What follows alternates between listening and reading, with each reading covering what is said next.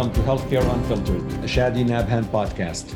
I'm your host, Shadi Nabhan. I'm a hematologist and medical oncologist. I have interest in all aspects of healthcare delivery, treatment, leadership, mentorship, and policy. And today we are talking FDA. We are talking about the FDA, and we have Dr. Aaron Mitchell from Memorial Sloan Kettering with us discussing the FDA. Is the FDA doing good job? Is the FDA not doing good job? Uh, Dr. Mitchell has a lot of interest in healthcare policy. We'll get to know him, and then we'll go. Uh, we'll get to know some of his work that ranges from describing conflict of interest, uh, as well as uh, some of the regulatory processes that the FDA is involved in, and what are the shortcomings uh, and the pitfalls of these regulatory processes, and how we can really uh, improve on them. And all of this really, you know, the reason I wanted to tape this uh, uh, podcast episode, in addition to the fact that I, you know, I've been following Dr. Aaron Mitchell's work and uh, I really enjoy reading his articles, is this recent, recent approval uh, of the Alzheimer drug, aducanumab.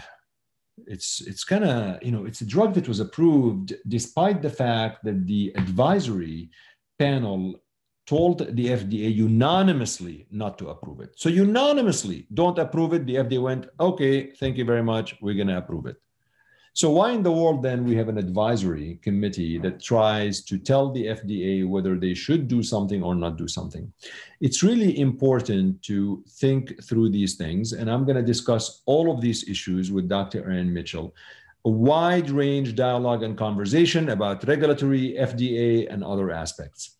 So before I air the episode that I taped with Dr. Aaron Mitchell from Memorial Sloan Kettering, I'd like to ask you to subscribe to the show. And by the way, you can watch this interview on YouTube. YouTube channel, uh, Shadi Nabhan and Healthcare Unfiltered. Please don't forget to hit the subscribe button as well as the like button, only if you like it, of course. You know what? Just hit the like button, even if you don't like it. But uh, please for, uh, remember to refer a friend or a colleague. Uh, please um, write a brief review. Give us the number of stars you believe we deserve. Without further ado, the FDA, the gift that keeps on giving with Dr. Aaron Mitchell.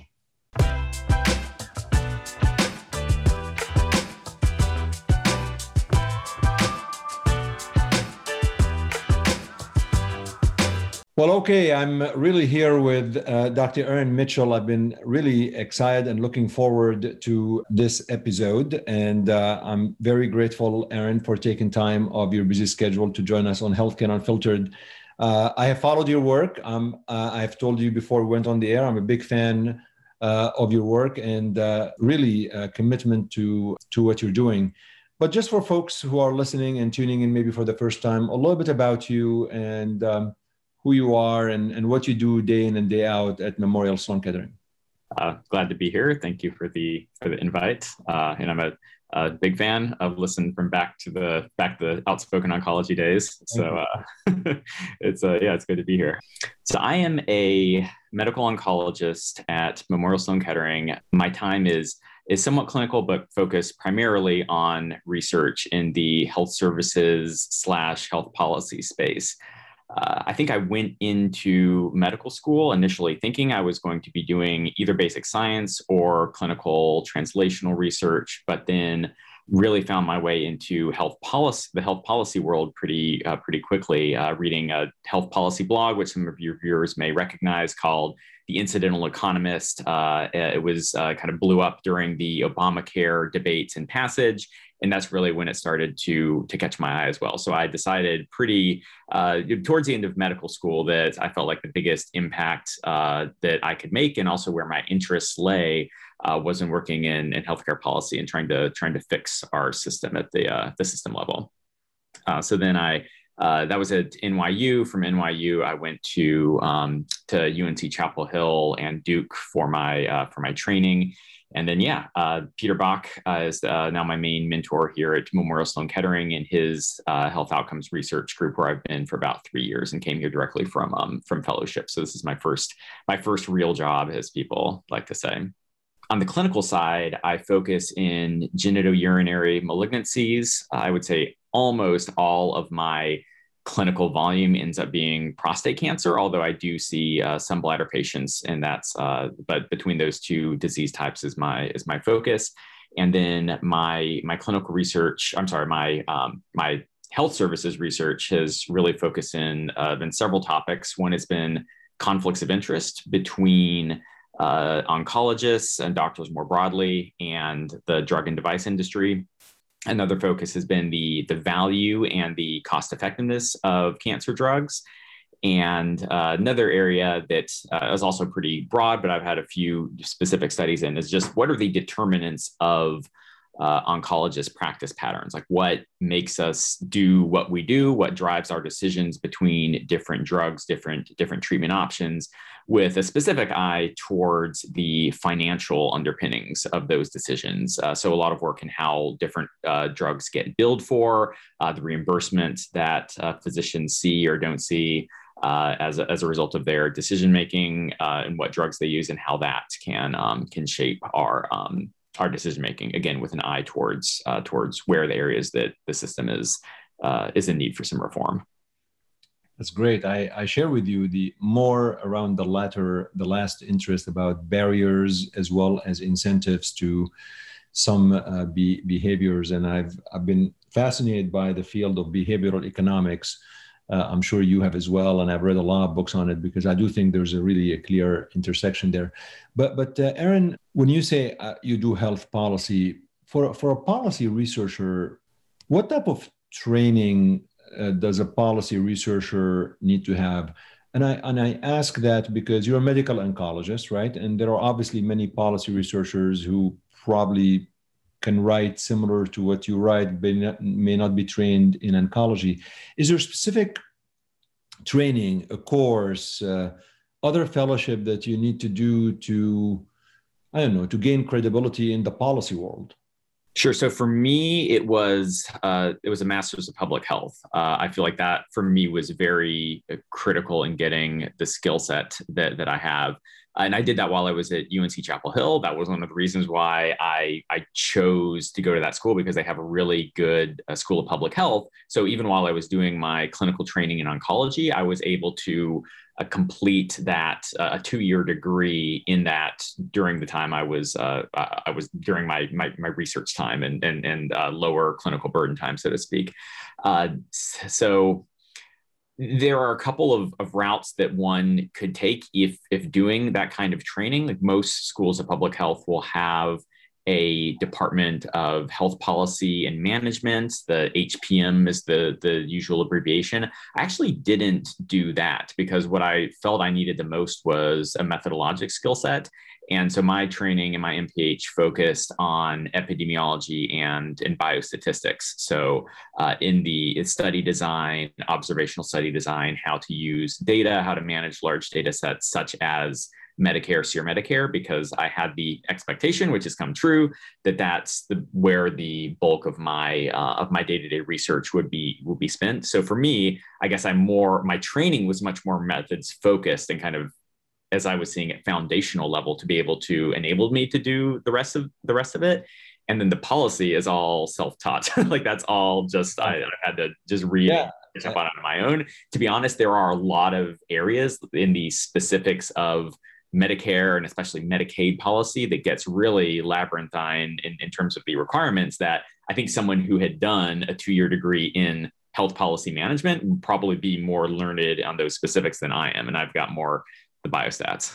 I'm glad you said about the self-taught as well as it kind of changes because when I was in training, as well as even as a young faculty member, I actually was not that much interested in healthcare policy. I was more into clinical trials, novel therapies, and you know, and, and then with time, as I got older, I became pretty interested in healthcare delivery and healthcare policy because as you said, there's a lot of influence that you could do at a larger level when you really um, understand the topic and hopefully try to make an impact. So, uh, Aaron, I invited you to the show because I thought we want to talk a little bit about the FDA and branch out from uh, the FDA into um, various topics of your interest as well. And really, what sparked this, although we're going to talk more broadly than one particular item, is the recent approval of a drug for Alzheimer's disease. Um, you know, Adu something. Uh, it's an antibody, whatever it is. But basically, it's a drug that was approved by the FDA that clearly everybody was upset about the approval.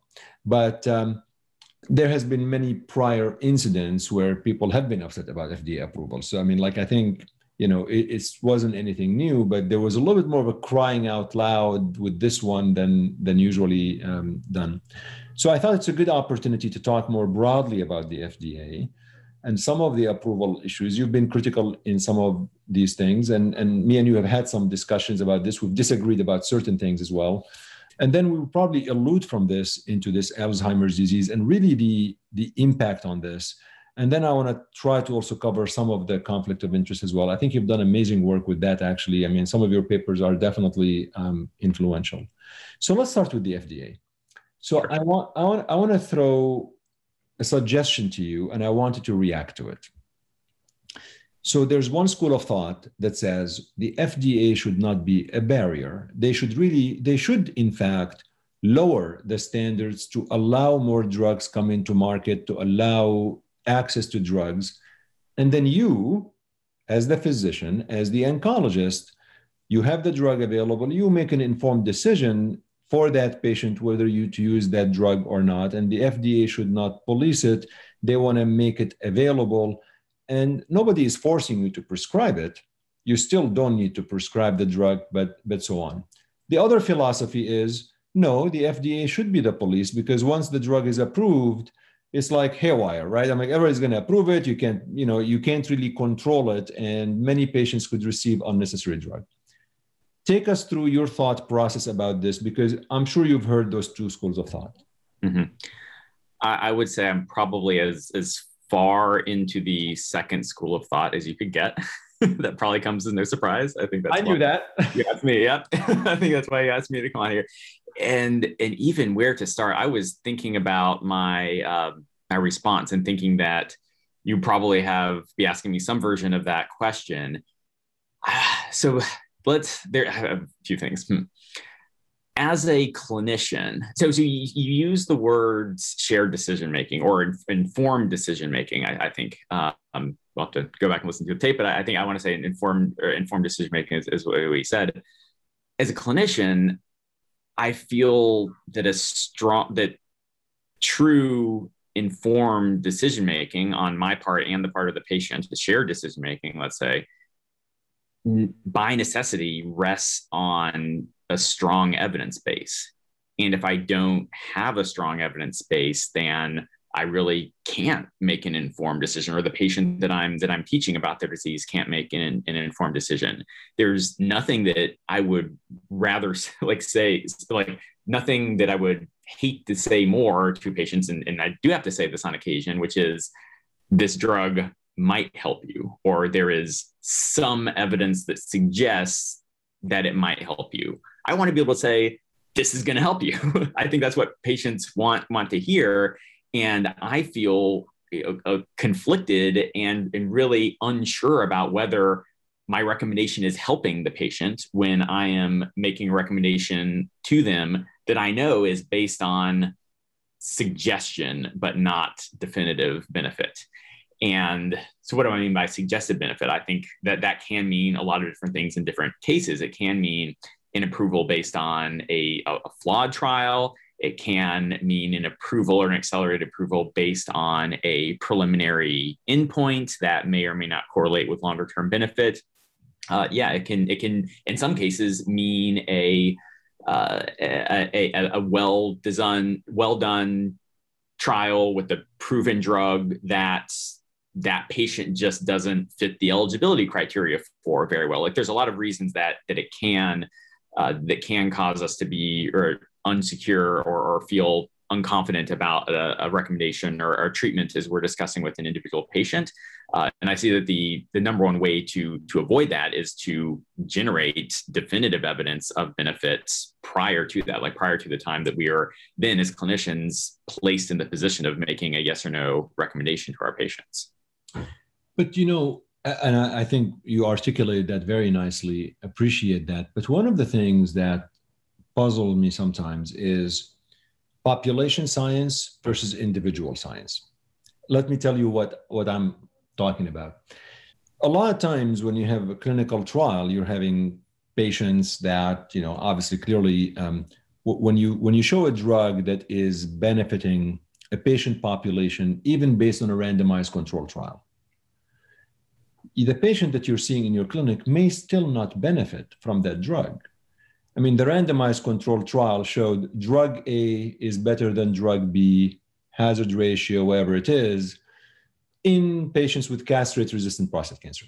Mm-hmm. But for that patient that you're seeing, all what you can tell him is, I still think it's going to help. You can't really be certain it's going to help him, but you can say, based on this trial, I believe that your chances of being helped are better than the chances of not being helped based on that study. That's really all you can tell because you really can't be certain it's going to help that specific patient.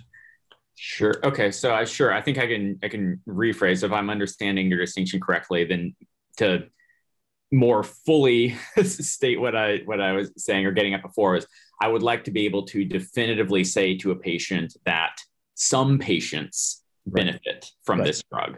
And but as a corollary to that, I think when we are approving drugs based on uh, weak data or in some case surrogate endpoints, like I can't say even that.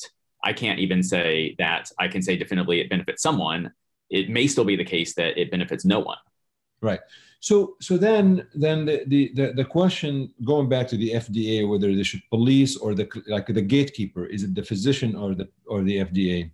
The FDA might come and say in a broader patient population we the, the incremental benefit might be very very small but for individual patient, Dr. Mitchell might believe that this actually is going to help significantly because of other factors. If we make that drug available, then Dr. Mitchell can make that decision.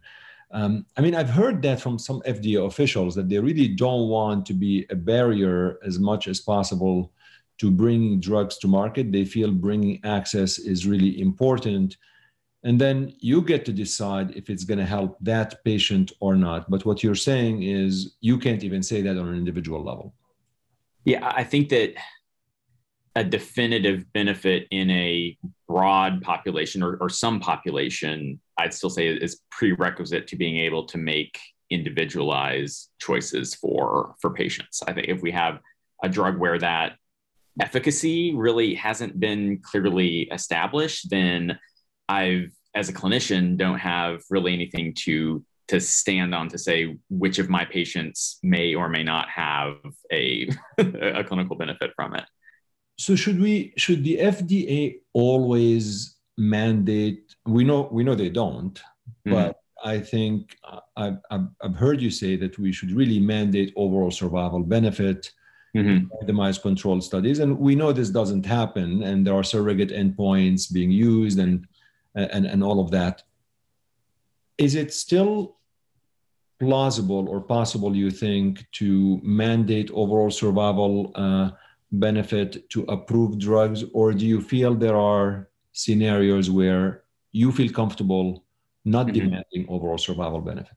Few, a few things. I do, I do like overall survival, but I certainly would not say that it should always and forever be the only endpoint that we study. I think that if we are, I think it would, it's the ideal endpoint when we are aiming to improve survival, but we also have to consider palliative endpoints and quality of life endpoints. And I think that there are, if that is the goal of a drug, then then those other endpoints can be can certainly be taken into into account. Like for example, you mentioned the the Aduhelm approval. I think in in that case, uh, it, you could you could hypothesize that improving someone's Alzheimer's disease down the road is going to improve their their survival. But I think it's totally reasonable the endpoint that they chose in that study, which is a clinical endpoint of your of your dementia scale. What is your cognition? So I think in in in that case, a patient's cognition is a totally reasonable clinical endpoint. That's the thing you're trying to improve. Uh, I mentioned I, I, I, treat bladder cancer. I think that there are, um, again, these would be more quality of life and palliative points, but there there's a lot of work right now in trying to change the management of muscle invasive bladder cancer and identify patients who can avoid a, a, cystectomy. So if the goal of a either a new drug or a new treatment uh, strategy or paradigm is to avoid someone having to undergo that major that surgery then maybe you look at their long-term survival as kind of a balancing measure to make sure you're not worsening it over the long term but your shorter term is we we want to see uh, cystectomy free survival and since we know and cystectomy is such a morbid procedure and patients really hate to have it that that is a would be an acceptable quality of life endpoint uh, in, endpoint for a study um, so that's all kind of an, ex- an aside because I don't think I've exactly answered your question yet, which is I think when the goal is to is to prolong survival, then um, then yes, overall survival should be the eventual endpoint. Uh, the other caveat I would get though is I'm not I'm not opposed to the accelerated approval program as written uh, because I you know I think that that as written, it probably, at least to my eye, strikes the appropriate balance between uh, between the, the the speed and the the really definitive efficacy benefit that, that I want to see, which is allowing something into market when it is very promising based on surrogate endpoints, but then removing it from market if those are not borne out in terms of the longer term definitive endpoints, which I would say should be overall survival. I think that what I have an issue with is the that uh, uh, accelerated approval as written and as enforced are two are two very different things, and we have a lot of drugs either getting approved on a surrogate and then never taken off market when either they don't do a confirmatory trial or the confirmatory trial outright fails or drugs going straight to full approval on um, on the basis of a surrogate endpoint and then never even having the requirement to look at a longer term a longer term outcome such as overall survival.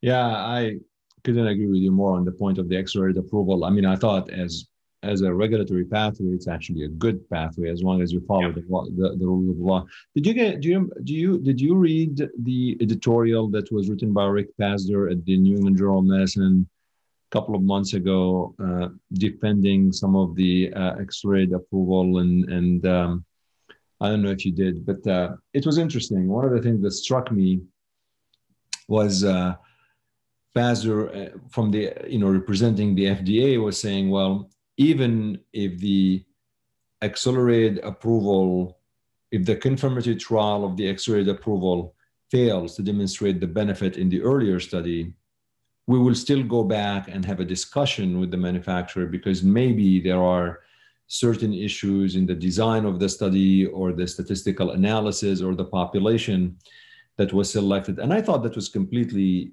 out there because that decision is usually made pre-initiation of the confirmatory trial. You actually design the trial prior to the launch to demonstrate specifically the survival benefit that you promise you will show later on. So if you don't show it, and you still have to go back and mine the data eventually you'll find something. You keep mining it you'll find something. Yeah. Yeah. So i i did not read that uh, particular piece or if i did it has since slipped from my memory.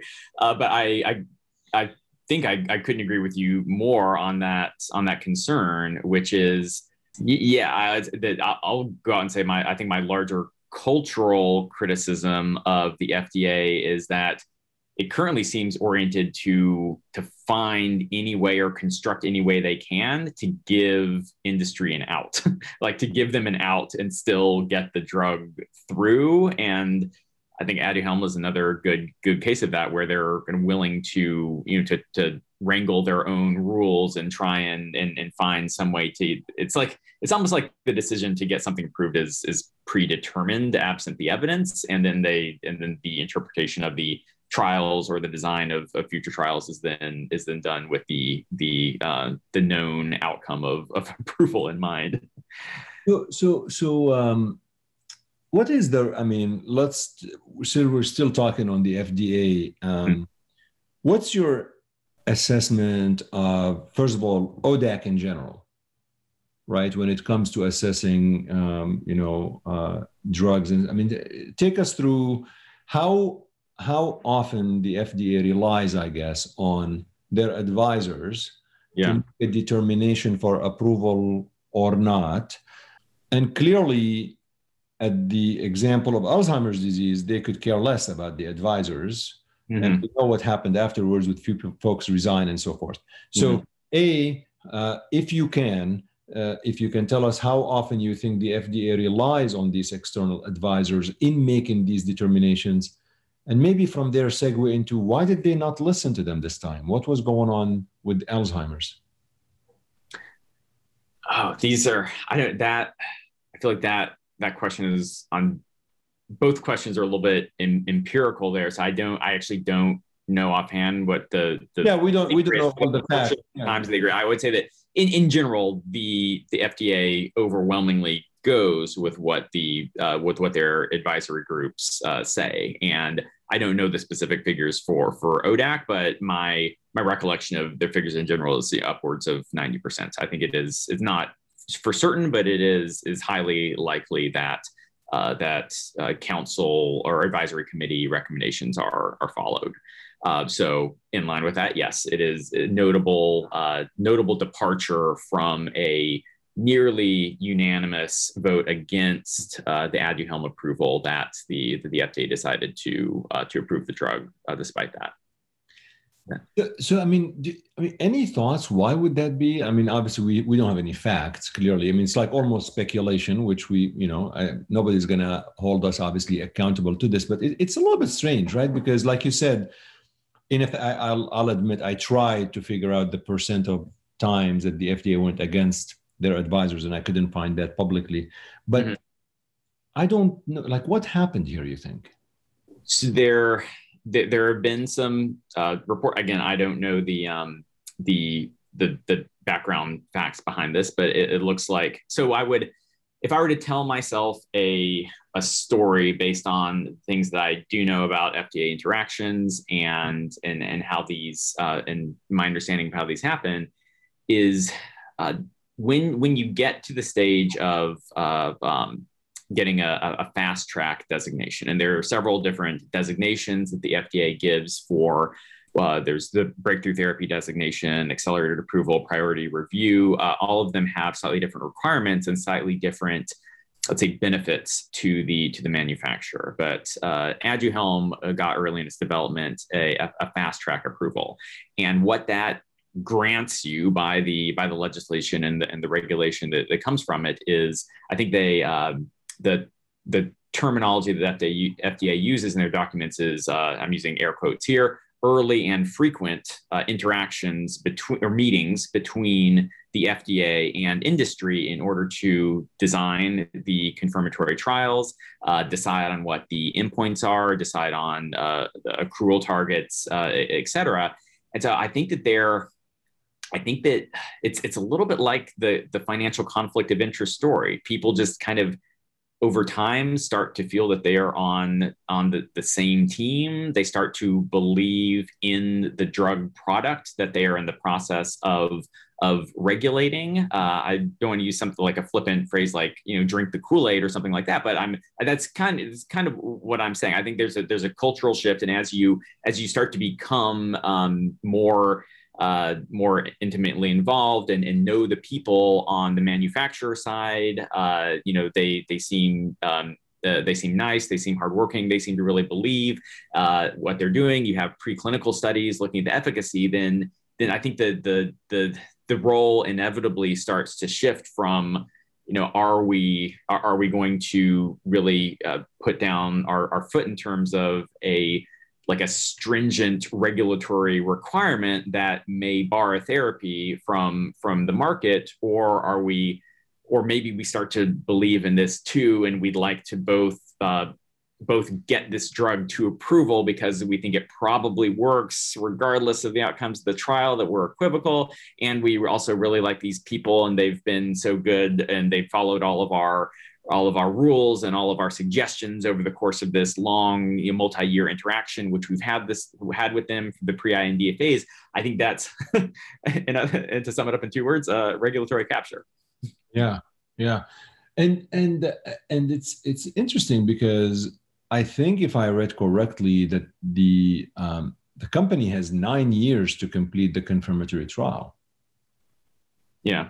I mean i think that's that's a lot that's a decade yeah uh, and in the meantime i mean how that yeah it's a comparable amount of time to your pre-generic competitor life cycle, right? Like they've already kind of got their win, regardless of whether or not uh, the drug ever uh, achieves this this in the, the confirmatory input, regardless of whether even if it doesn't uh, confirm uh, clinical benefit down the road, if it's ever, regardless of whether it comes off the market like ideally it should, or even if it stays down stays on the market regardless, they've already got a pretty good window in order to recoup expenses and make um, make a lot of money. I mean, isn't it also a precedent? Like, I mean, if I'm another manufacturer now and I saw this drug got approved based on this endpoint, there's nothing that's preventing me of working on another drug. The FDA can't say no to me right now because there's a precedent. They've approved that based on the endpoints, right? I mean, they can't say no to me. Yeah.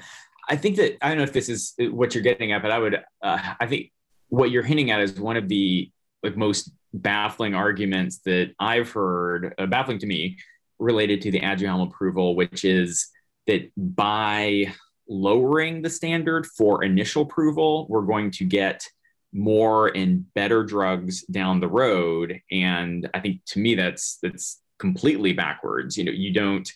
We're we're on the the long road towards lowered FDA approvals, and it's not giving us say not stick with a specific disease type but just overall like it's not giving us uh, like new cancer cures like we had Gleevec 20 years ago and now we're getting we're getting Aduhelm like Aduhelm is is I would say the, re- the result of that and uh, the result of a, a process of signaling to in- to industry that they can get away with weaker and weaker clinical evidence and when industry knows where the bar is they're going to aim just above that bar. And if we set it low, then contrary to getting more and better drugs, we're going to be getting worse drugs or drugs with, with worse supporting evidence. So I see this as taking us in the exactly the wrong direction, both in drug development overall, and then also with uh, with a reference to Alzheimer's. You, to you as an oncologist who's done policy, who's been critical for some of the oncology issues, were you that surprised with the Alzheimer's disease? Like, were you I know the non-oncologist world were kind of shocked, but were you uh, surprised that much, or are you saying, okay, we, we deal with oncology with this in oncology all the time? I was I was still surprised just because of how how lopsided the advisory council vote was on Aduhelm, but I would I would say my, my guess is I was less surprised than, a non-oncologist. I think that the uh, the tweet that I sent out uh, expressing some of my like snarkiness and an anger about this whole this whole situation we're in was comparing the Aduhelm approval back to uh, to the approval for of adjuvant sunitinib for for high risk renal cell cancer after after nephrectomy which, uh, as, as I'm told, I don't think this has been empirically demonstrated yet, but, but it seems like this is fortunately not been a practice that's gotten a lot of hold in the oncology community. But I think that aside, to, me, the FDA has a track record of, of approvals where there is, I would say, we can be very confident that there is no patient benefit and also that there is patient harm.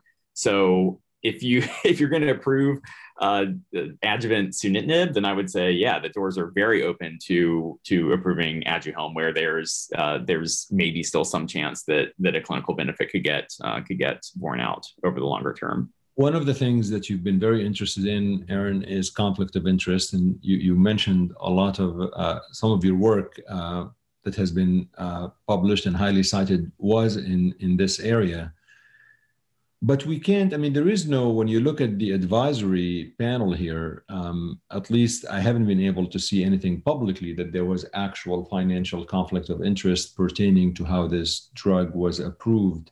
How about other scenarios? Uh, have you looked in your research into oncology drugs or oncology agents that have been approved based on surrogate endpoints or based on advisory and ODAC and and and have you been able to see a link whether some of the um, drugs that were approved for with a lower bar were related to some conflict of interest pertaining to the advisory council, or has this not been looked at?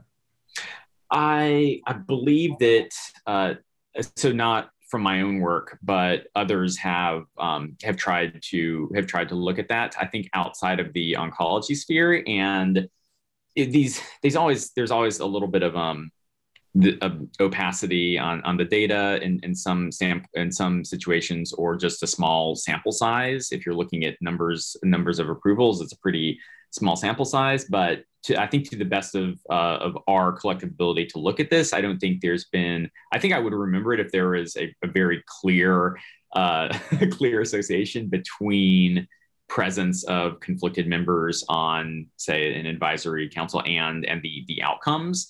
Uh, again that could be very well be either the absence of such an association or just not enough uh, statistical sample size to to make that uh, association. But i think that at least for the in the current I, I understand that it used to be different but in the current era uh, the FDA does a, a, fairly good job of at least the kind of the the, the nominal removal of conflicts uh, of patient of um of advisory council members, voting members who have a conflict with the specific agent or the specific company whose drug is under review. So I think that that like that specific level of conflict with the company, I, I don't think is something that plays a role in um, in the like our current era of of FDA uh, decisions. So let's talk just a little bit about conflict of interest and, and financial, but as well, I want to talk about the non-financial conflict of interest, if I may. I have a lot of interest in the non-financial conflict of interest, so we'll segue to that a little bit. But um, so, do you really honestly believe that if a company buys me a sandwich, I'm going to prescribe the drug because I got a turkey sandwich over lunch? Yes. Really? Yeah, I think that's an empirical. At question. least a steak and French fries. Come on. I think it's an empirical question, and I think it's been answered. But to take us through that, take us through the how it was answered, and um, like any investigation, I presume there are certain pitfalls or certain limitations to the investigation. But mm-hmm. um, you know, I, would like to um, maybe take listeners through that empirical inv- uh, evidence that you mentioned and just discuss it a little bit because obviously there are two sides to the story. Sure so so i recently uh, my, my review group and i uh, or my research group and i recently published a review in annals of internal medicine uh, that was a systematic review of uh, of every paper we could find that studied the association between uh, physicians receipt of uh, money or something else of financial value such as a fancy meal from a drug or device manufacturer and that uh, physician's uh, uh, prescribing or, or, or, or, utilization behavior. And uh, what we found was that uh, over several dozen studies, the uh, that association was was unanimous. Like there was not a negative study that, that we could find. So every study that's looked and said if Dr. X gets gets a, a payment or has previously gotten a payment from uh, this manufacturer, they, their current and or future utilization of that company's drug will be higher than if they than if they didn't.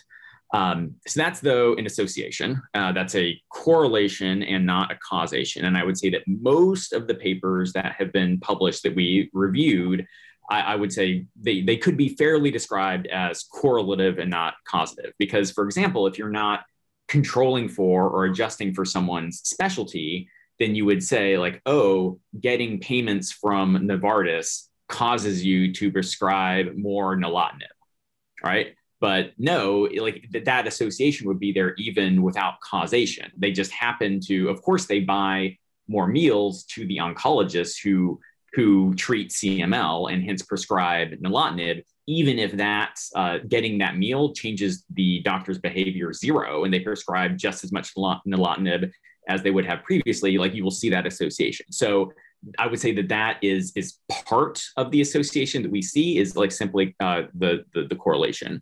Uh, but then there are some papers that have done um, that have used more econometric methods and use what's called an event study analysis, where uh, physicians are compared to their own prior behavior and uh, like across classes now. We're not speaking just oncology drugs. Uh, what you see very clearly is when you have uh, data points over say 12 previous months and then you've got a month zero where you you center the uh, your your time course to the date that the physician got the the payment or got the meal which you can see in the open payments database.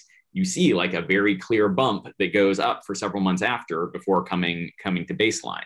Uh, so this isn't uh, so that should be something that could that should account for what the phys- physician's specialty was uh, you know their their case mix which patients they have the characteristics of their patients because you know within a physician like that didn't change from from march to to april. The only thing that changed it, for me aaron mitchell from march to april is whether i got a payment from from that company. So i'd say that you know there there's certainly a lot of correlation there but when you do a really rigorous and good job then there there's some causation there. And i don't think that you could you can like look at these time series analyses and you come away with any other conclusion that yep they got a meal and and their prescriptions went up for a few months afterwards.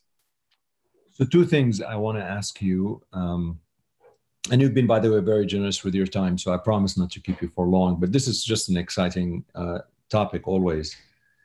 One is why is there not a lot of um, discussion or protest or I don't know, crying out of, uh, about medical societies receiving payments.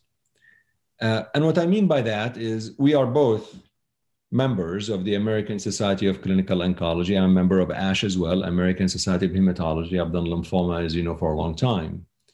Mm-hmm. And, you know, I mean, I think you know, and I know that ASCO and ASH, they receive millions and millions and millions of manufacturer money exhibits and so forth. It's, in fact, it's well known and it's, uh, it's a part of the revenue and all of that stuff. Yet the same society that receives that millions and millions and millions of dollars um, hold us sometimes hostage for some of these conflict, even when you submit manuscripts and papers. I guess what I'm trying to get at, why is the conflict of interest blown out of proportion on the individual level as opposed on a society level or organization level? I, uh, I think they should be held to the same standard. Yeah, I, I agree.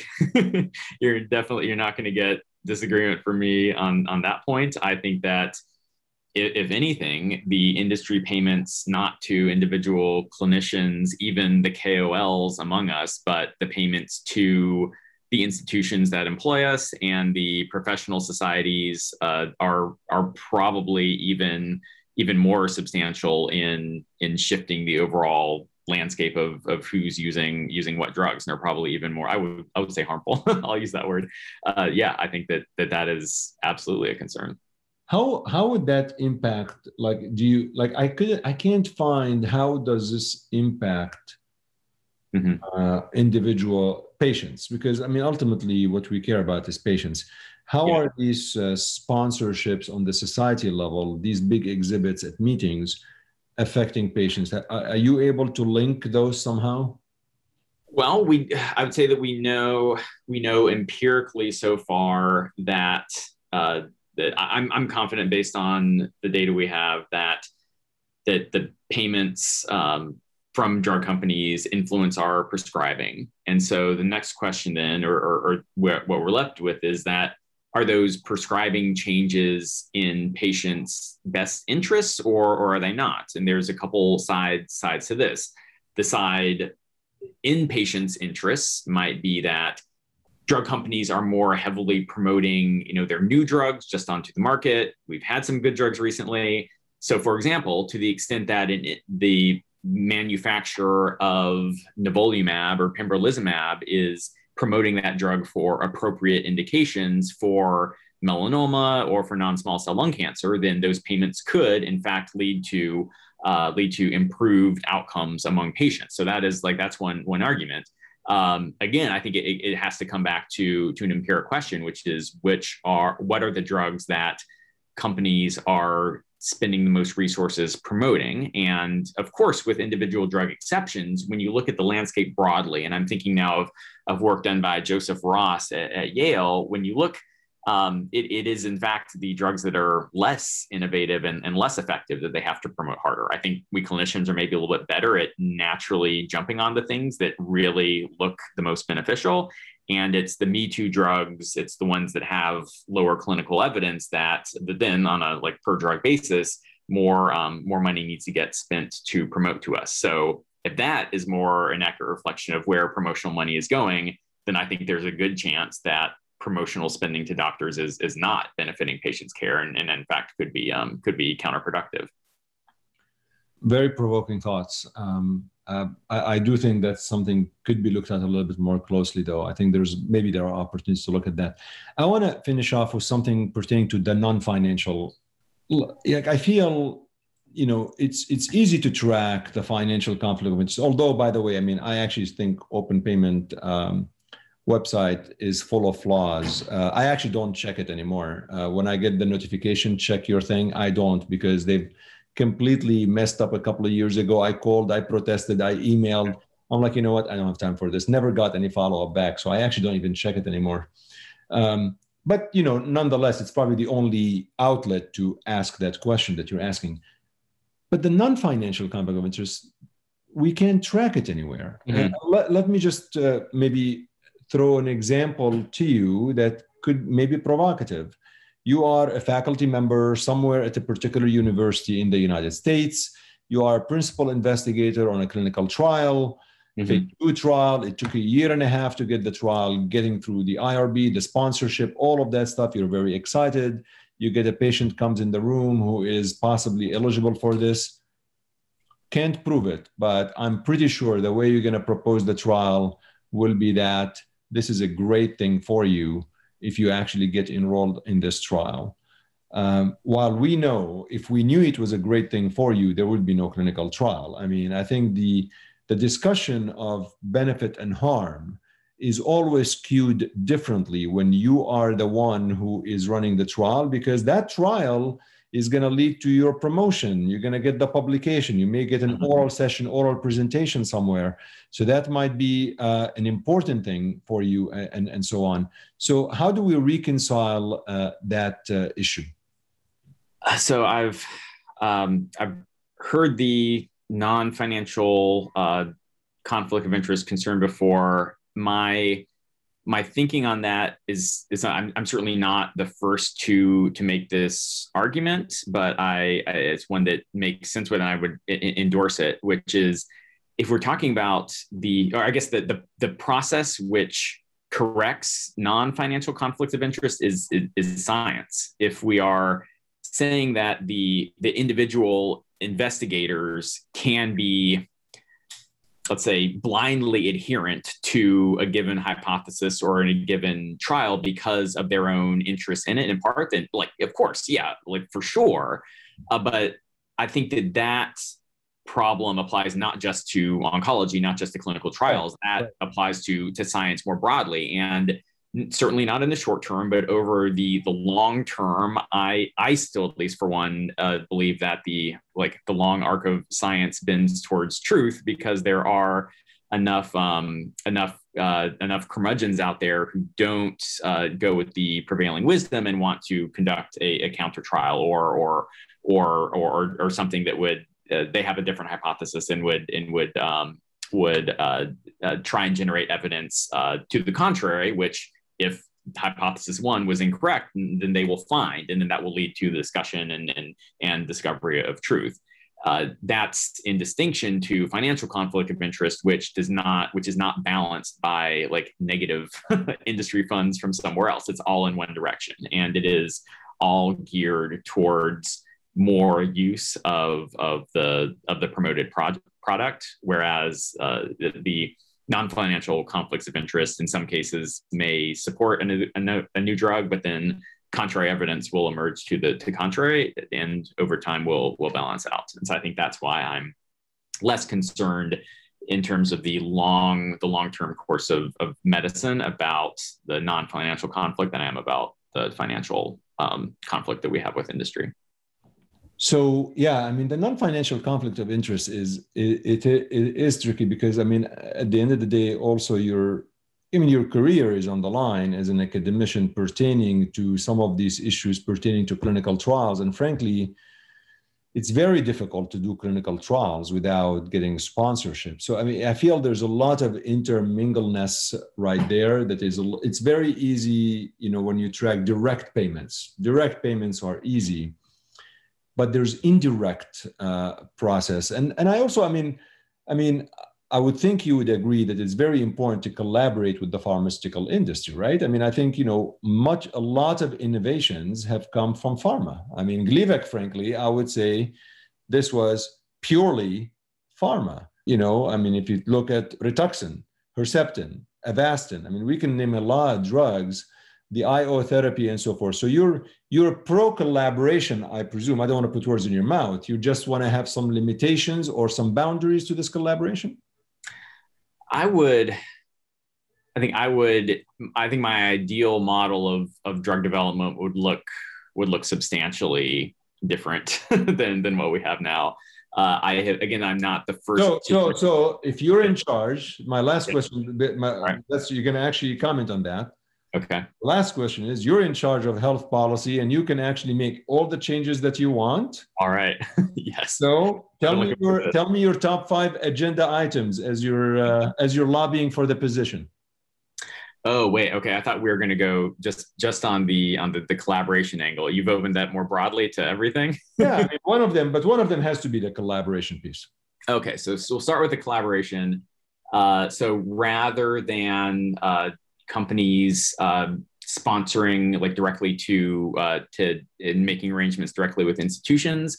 I would um, support a model, and this is this is very vague. I know I've not thought through the the details uh, as others have, but I have seen it written, and this is a model that I would that seems very appealing to me, which is drug company uh, develops compound with uh, er, with early collaboration from scientists from academic scientists uh, then turns it over to the FDA and says, FDA, you, um, with your independent scientists who have never and never have, never will uh, work with our company, uh, design and run and sponsor the clinical trial that will that will get this drug approved. Uh, trial design entirely independent from industry is what I would like to see.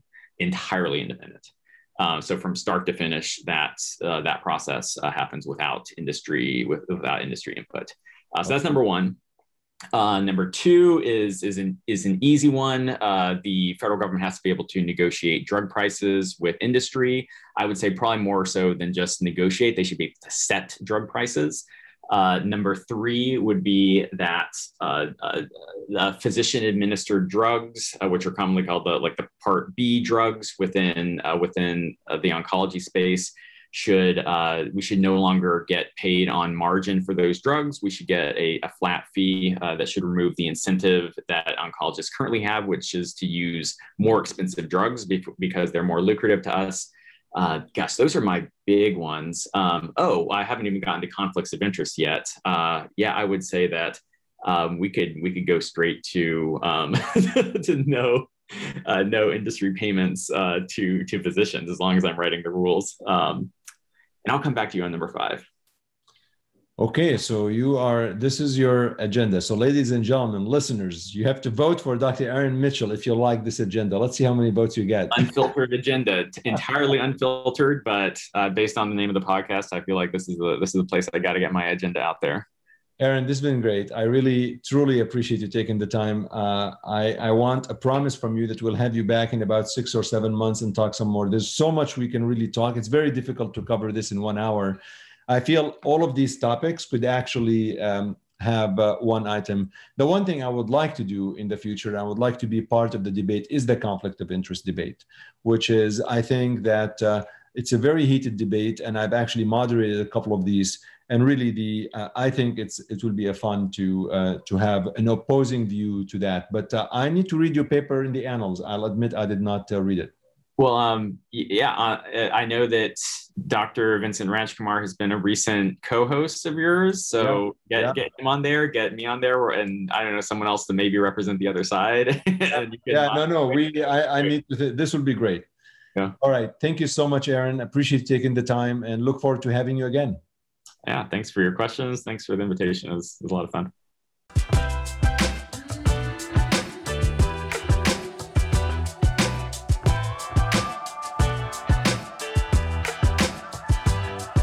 Thanks, everyone. I appreciate you taking the time of your busy schedule. I appreciate your support and you tuning in please let me know how I am doing and whether we could do better. You could do uh, that by direct messaging me on Twitter. at Shadi Nabhan. You could also send me an email through my website, www.shadinabhan.com. Again, appreciate your support and don't forget to subscribe to the show and write a brief review, refer friends or colleagues. Don't forget to watch the interviews on YouTube and to subscribe to my YouTube channel. And before I let you go, I'm going to leave you with a saying by Winston Churchill Success is not final, failure is not fatal. It is the courage to continue that counts. Until next time, take care.